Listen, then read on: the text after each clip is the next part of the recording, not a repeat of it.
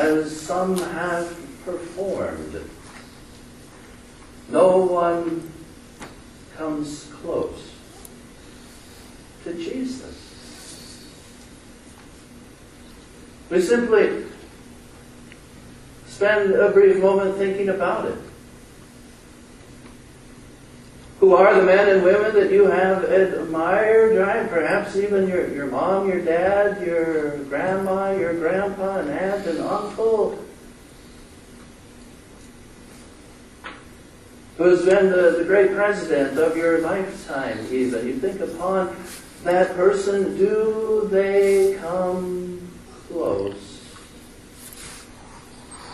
to Jesus? Even going back beyond our generation, back even to the beginning of time, we have the testimony of Jesus himself proclaiming of John the Baptist. There's no one greater born of woman than John the Baptist. Remember his life.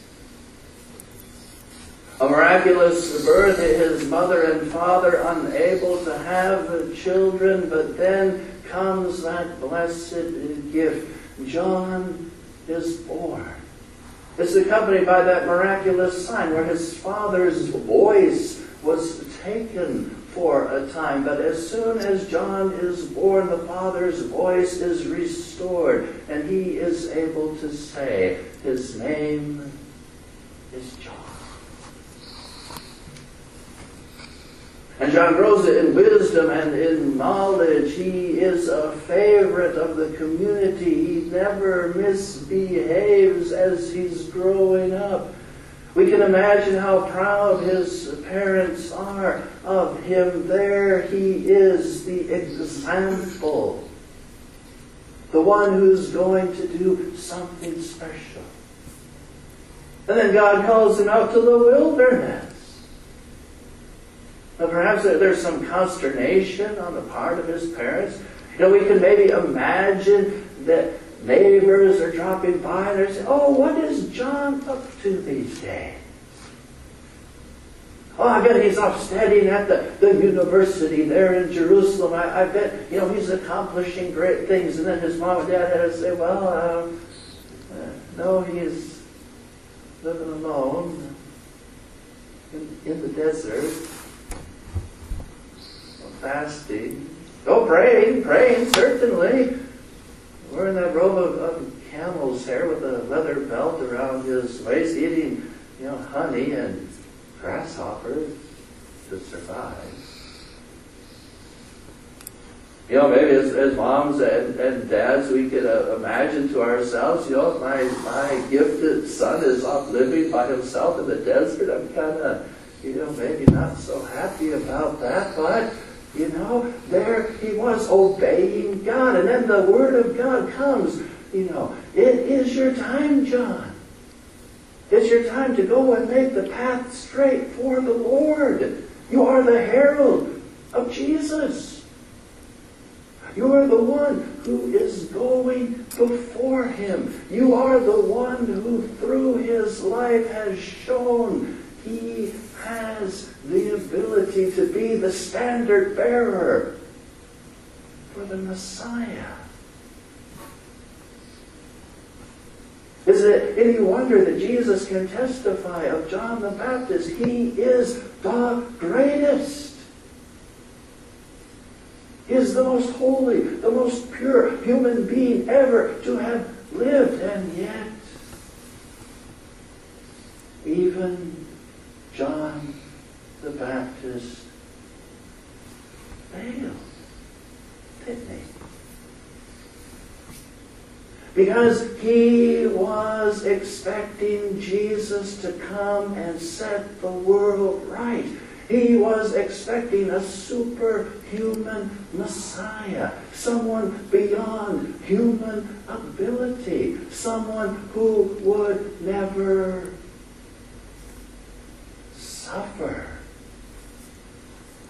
Someone who would never lose.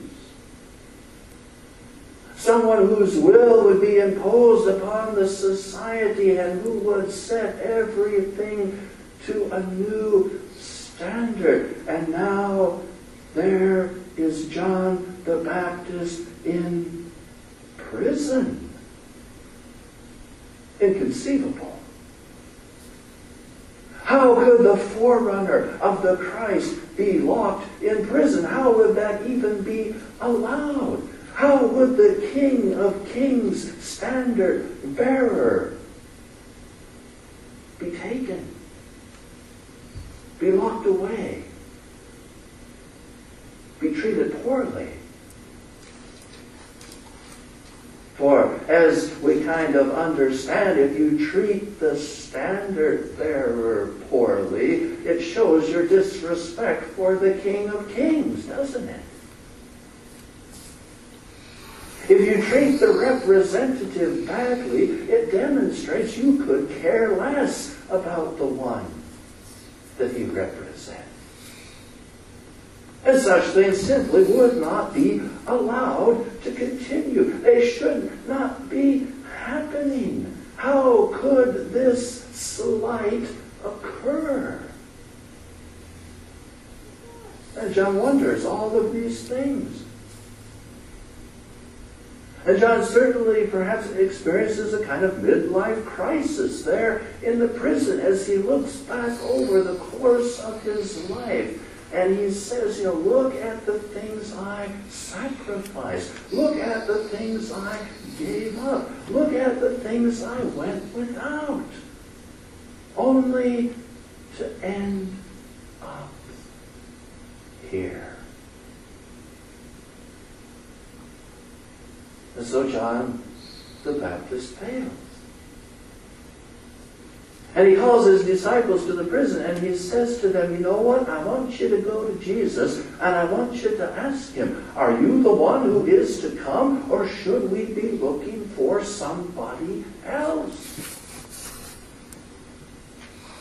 Well, certainly a, a logical human question, right?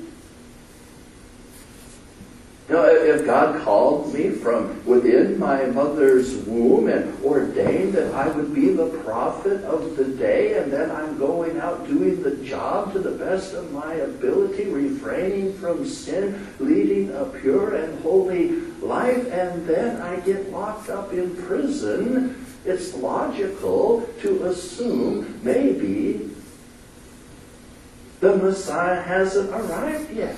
And maybe Jesus isn't really the right one. And maybe I made a mistake. That would explain why I'm in the prison. The real Jesus, he hasn't stepped forward yet. That could explain it. And so I want you guys to go and ask. Well, right there, John failed, didn't he? He fell into sin. Just as every single person falls into sin. Every other religion, their leader falls into sin at some point. Even the great Buddha, right? The legends are written about and how he wouldn't even harm a tiny little fly. Even he falls into sin. And of course, his greatest sin is his arrogance, believing he can achieve heaven apart from the death, the help, the love of Jesus, our Savior. You see, that is what people fail to understand, even at Jesus' time. If we're going to make it into heaven, well, none of us can do it. Every single one has fallen short. Whether it was some sin of incredible magnitude when you cursed the name of the Lord as you murdered one of his servants, or whether it was simply that you broke a tiny little part of one of the least, we might say, of the commandment. We were reading through that Word of God and you came across that passage and it said, oh, you know, this, this little thing here. And well, who cares about that? That part's not really that important to me. Oh, what, what, what, are you, the thought police now? You're saying I'm not supposed to covet my neighbor's stuff? Come on, everybody does that. And why should I have to worry about that? And why should that be a big deal? Well, it's a big deal simply because God said that it was. And so again, whether we're on the one side of the spectrum, murdering one of the prophets of God, or we're on the other side, and all we did was covet our neighbor's new car. No matter where we are in the spectrum, we've fallen into sin. We failed at some point. We need a Savior.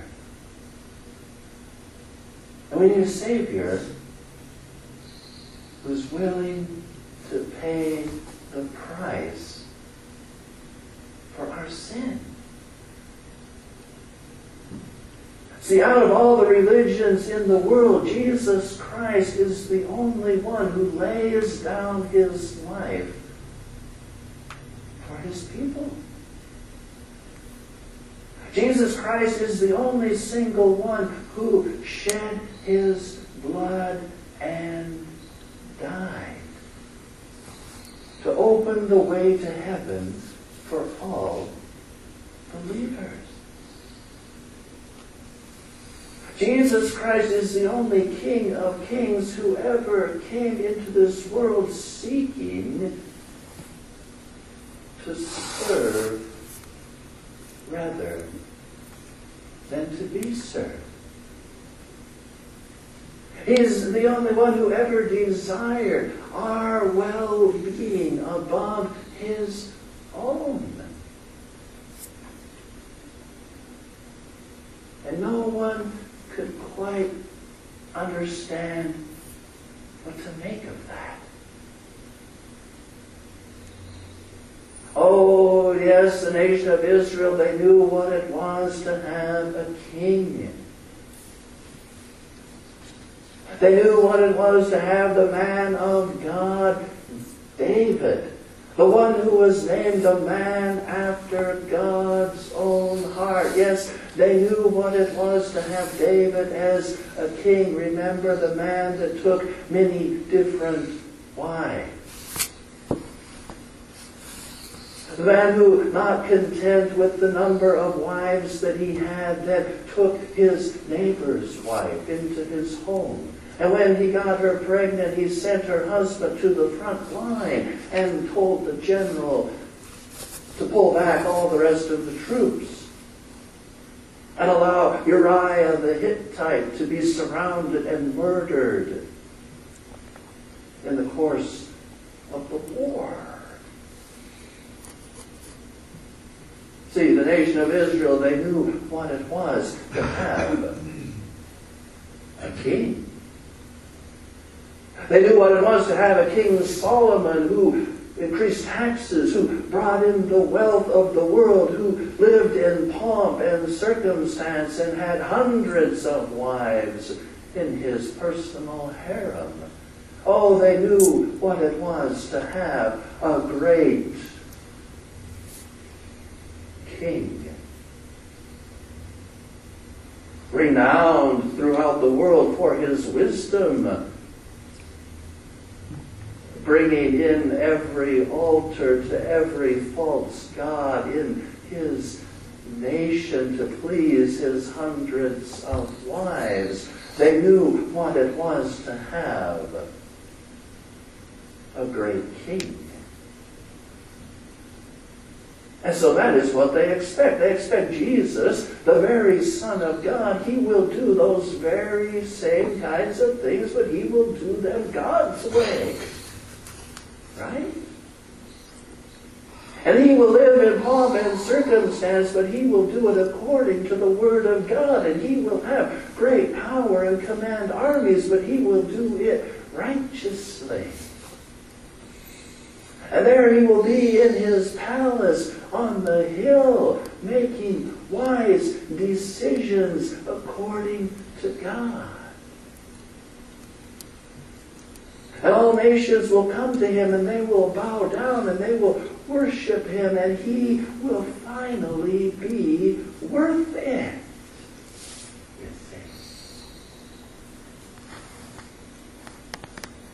And now comes Jesus the God who bleeds, the God who dies.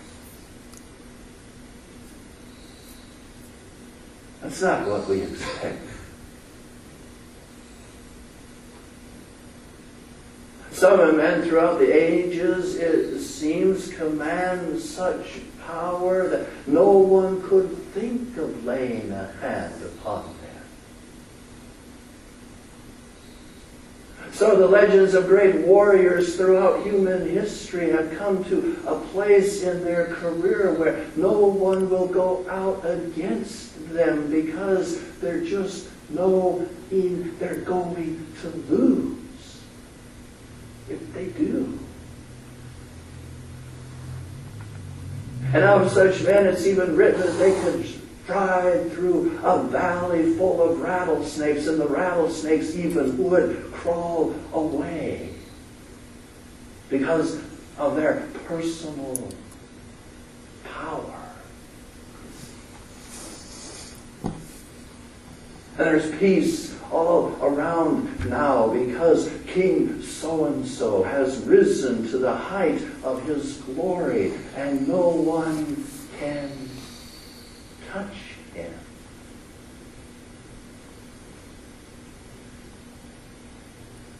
And here is Jesus today.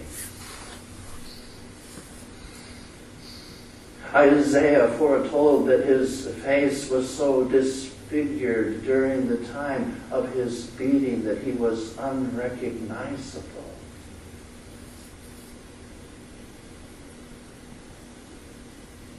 As he begins to carry his cross up the hill, we come to understand his physical powers failed him. We kind of expect Jesus to be like Samson, don't we? Well, surely the, Son of God, he picked up his little toothpick cross and, you know, he just strode up the hill with it on his back on the way to his sacrifice. But no. Jesus, having been now awake for more than 24 hours, having been whipped by Pilate, as, as Pilate attempted this punishment and that punishment to avoid the eventual crucifixion, for, you know, behind the scenes, you know, Pilate's wife had had a dream that if Pilate crucified Jesus, it would be the destruction of his personal life. And so his wife is coming to him behind the scenes and saying, You cannot crucify Jesus. You must let Jesus go. I had this very vivid dream, and, you know, for, for Pilate, of the dream world. That, that was something important in his pagan rituals. And so for his wife to come and say, I had a dream, you have to spare the Christ, it meant something. Maybe his wife's dream would come to fruition. He needed to spare Jesus. And so as we're traveling through the courtroom scenes, that remains in the back of our mind. Pilate comes out and, and he says, you know, this man has done nothing wrong. And then the high priest will respond with, with something, and, and then Pilate says, Well, I will have him punished. And, and so he's beaten.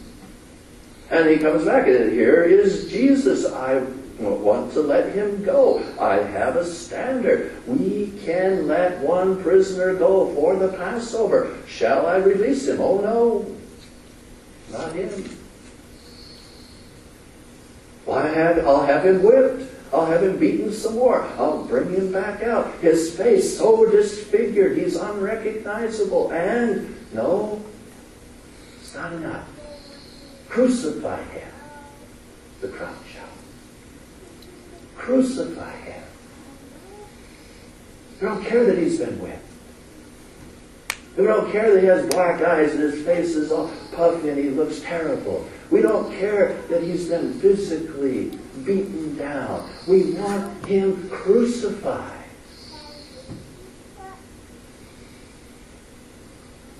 And so now the, the beaten Christ, the exhausted Christ, the whipped and the broken Christ carrying his cross up the hill. And he falls. And he fails. And the Romans, seeing the shaking taking place within his body, understanding that he is not just being lazy or he's not just you know trying to delay the inevitable. They call for a man from the crowd. You come and carry the cross. For he can't go on. And they can see that outward sign. And, you know, they're, they're skilled soldiers and, and they know exactly what's happening. And so we imagine, you know, there is Jesus. Just shaking. And he can't, he can't lift the cross. They can see him trying, but he can't do it. He's completely exhausted.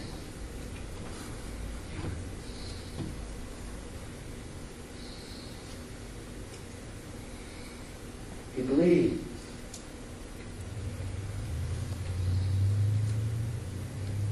not we expected.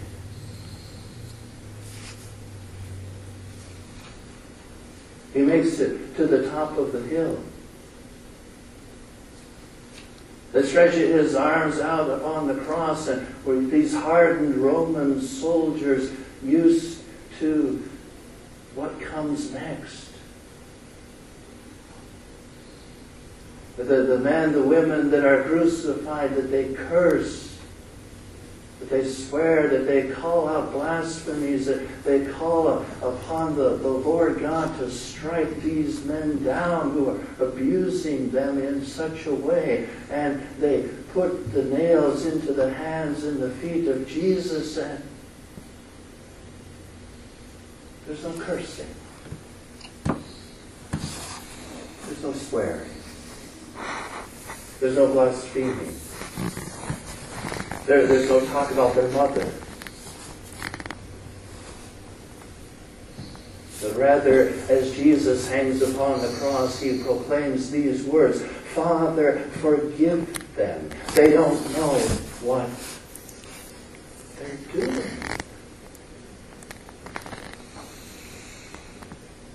Makes a little chill kind of go down the back of your neck, doesn't it?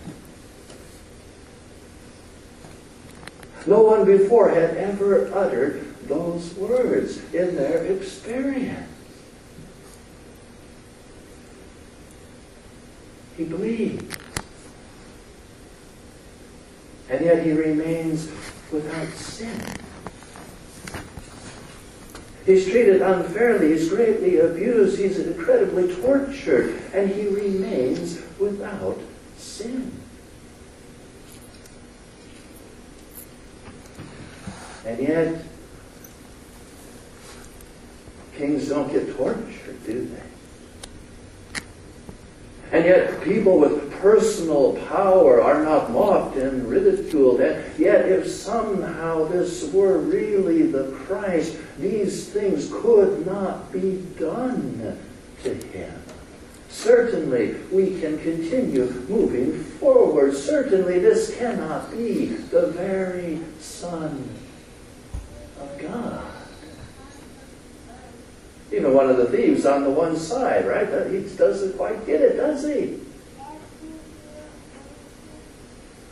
There, that man hangs upon the cross and he says, Hey, buddy, if you're so great, why don't you come down from the cross and rescue me too? Right? Prove yourself. If you're really the Son of God, don't just take it. Come on, get up. Go one more round. Save me. Help me. The other thief, though he had come to understand, hadn't he? He responds, You know what, friend? As for you and me, we deserve what's happening to us. But this man has done nothing wrong. This man is innocent.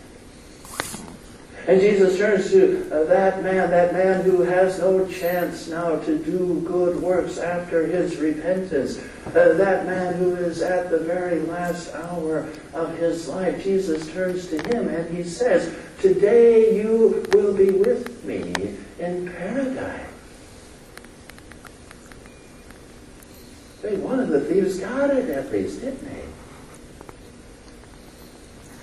Jesus, when he was in front of Pilate, he had responded to Pilate's question and he had said, My kingdom is not of this world. If my kingdom were of this world, my servants would be raiding your palace right now to get me out of here.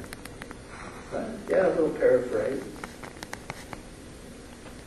But my kingdom is not of this world.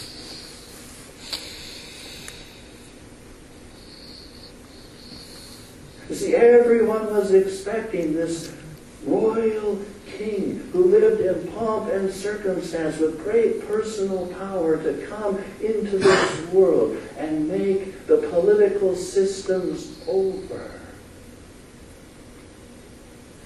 And Jesus, our Lord and Savior, came into this world to offer up his life as a sacrifice to open the gates of heaven for all who come to believe. We have a Savior who bled. We have a Savior who died. And he did it all for you. And he did it for me. Amen. And now may the grace of our Lord and Savior Jesus Christ and the love of God and the fellowship of the Holy Spirit be in your hearts and minds now and always. Amen.